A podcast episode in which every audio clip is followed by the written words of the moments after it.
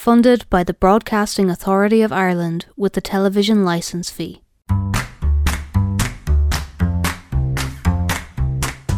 Streetwise Athlone.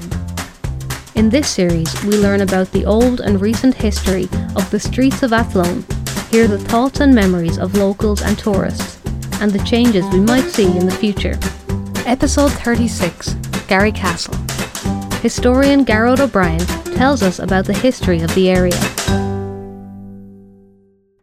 The name Garrycastle comes from the Irish Garad an Caslan, meaning garden of the castle and the castle this refers to was the principal seat of the O'Briens of Brawny.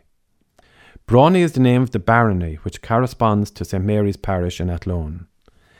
The O'Briens were Gaelic chieftains who controlled this area and were patrons for the earliest recorded church in Athlone about the year 1100.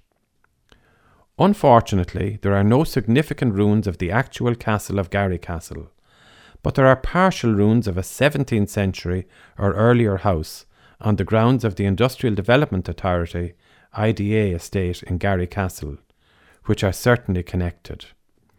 We know that by 1650 the house or castle at Garrycastle was occupied by Enoch Goulburn, a government official, and that the house was already in ruins by the early 19th century. In the mid 19th century, the most important races held in Westmeath were held in Garrycastle on the outskirts of Athlone. While there had been an earlier history of horse racing in Athlone, these particular Athlone races began when a resident landlord in South Roscommon, Thomas Naughton, hosted a meeting at Thomastown House in Drum in 1857. But the following year the course was changed to Garrycastle, where it survived for another ten years. The reason the races were discontinued in 1868 was because of the faction fights which broke out at the racecourse. In the 1890s, the Garrycastle races were revived, and they survived until the 1920s. Today, the name Garrycastle is synonymous with the GAA.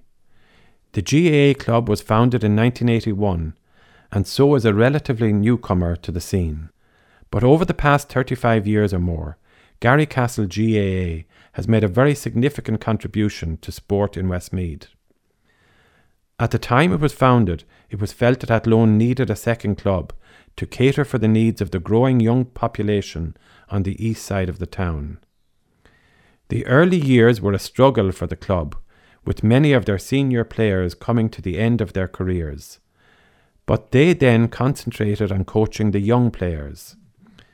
In 2001, the club won its first county championship with a homegrown team, a fair achievement for a club which was just 20 years in existence. Both Sean O'Donoghue and Desi Dolan won places on Irish teams to play Australia, adding an international recognition to the club. And Desi Dolan became the first Garrycastle GAA player to become an All Star in 2004 for his outstanding displays in Westmeath's first ever Leinster Senior Football Championship victory. Garrycastle GAA Club is a force to be reckoned with in Gaelic football. Today, Desi Dolan's voice is often heard as a sports commentator on RTE. The Athlone Training Centre in Garrycastle started life as an AnCO training centre and has undergone various changes of name, but today it is part of the services of Longford Westmeath Education and Training Board. It delivers a wide range of quality courses aimed at various categories of people. It caters for those who are trying to enter the labour market for the first time, those who want to make a career change, or those who are in employment but want to update and acquire new skills. It also provides an invaluable service to early school leavers. The training centre offers both a range of in house courses and also traineeships and apprenticeships for those who want to learn a trade. The courses range from business and office skills through welding and other specialised metalworking skills to childcare, sports and recreation, and hairdressing, to name but a few. Over the years, thousands of people from the Midlands and beyond have made fresh starts in their careers or added new skills to advance themselves in their chosen occupations, thanks to the opportunities they received in the Athlone Training Centre. Bishop John Kilduff, who was Bishop of Ardagh and Clonmacnoise from 1853 to 1867, was the only Athlone born bishop of the diocese. He was born at Bushfield, very close to the Athlone Training Centre, in 1820. The local greenway has made the walk or cycle from Garrycastle to the White Gates on the Ballymahon Road a great favourite with locals. Of course, for those who are more energetic and adventurous, they can opt to go from Garrycastle to Moate, Rosemount, and even Mullingar along the cycleway. A truly wonderful facility which is bound to have very positive health benefits for those who use it regularly.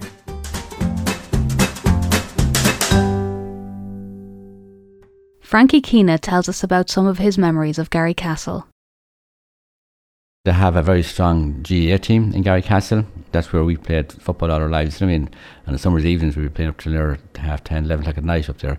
But um, of late, there's a very, very, very good GAA team and a very successful team. But attached to that particular club, um, there's a, a fantastic clubhouse where they provide a facility for the elderly and other ages and other people users to come in to use that the hall for community meetings, um, reasons for the elderly to meet. There could be an area where where people who are doing kind of yoga or whatever to go into the hall to use the hall. So it's, it's a kind of a very it's a good community centre, and also part of the development they have a lovely astroturf up one corner of it as well, kind of a five-side caged um, surface. So that's kind of um, providing a lot of activity for people to use.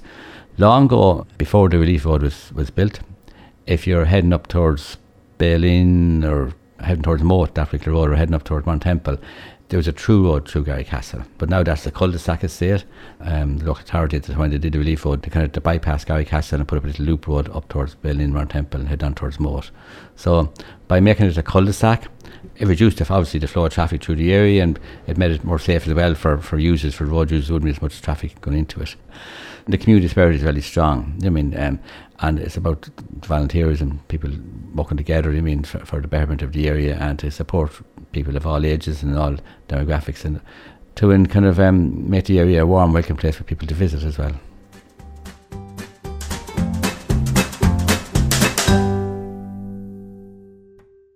We visit the area and ask people on the streets their thoughts on how Garrycastle has changed in recent years. I enjoyed the cycle track at Garrycastle a lot because I can walk my dogs in peace and it's nice. There's less traffic jams and the traffic seems to be flowing a lot quicker now. As children, we would walk out, say what would have been the railway, the railway track. You would come out, say, for a Sunday walk, picking nuts and berries and things, and you could only walk a certain distance. But now that the the railway line is gone, it's the walking track, and you can walk for miles. You can go from Athlone to Moate and you can go on to Mullingar. And we use the track now every morning for a walk and we walk out 10, could be 10k, and we're safe yeah. because there's no traffic. So you don't have to be getting on and off footpaths and things like that. So we've a walk right back into Athlone town. We get off at the, the White Gates. And that's our walk done for the morning.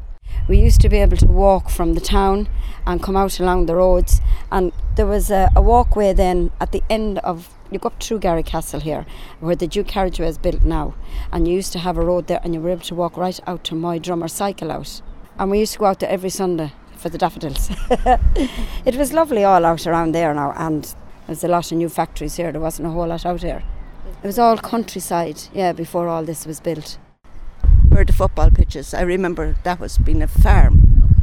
and now there's houses built on it.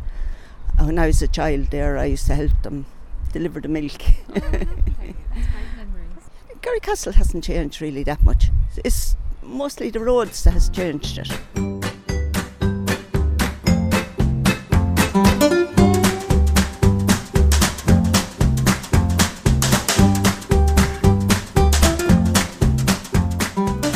Streetwise Athlone. Historical research and presentation by Gearoid O'Brien. Additional research by Damien McCallan. Interviews by Amanda Gunning, Ursula Ledwith, Mel Ray, and Erica Follows Smith. Editing by Kyle McCallan. Produced by Amanda Gunning. The additional contributor to this episode was Frankie Keena. Funded by the Broadcasting Authority of Ireland with the television licence fee.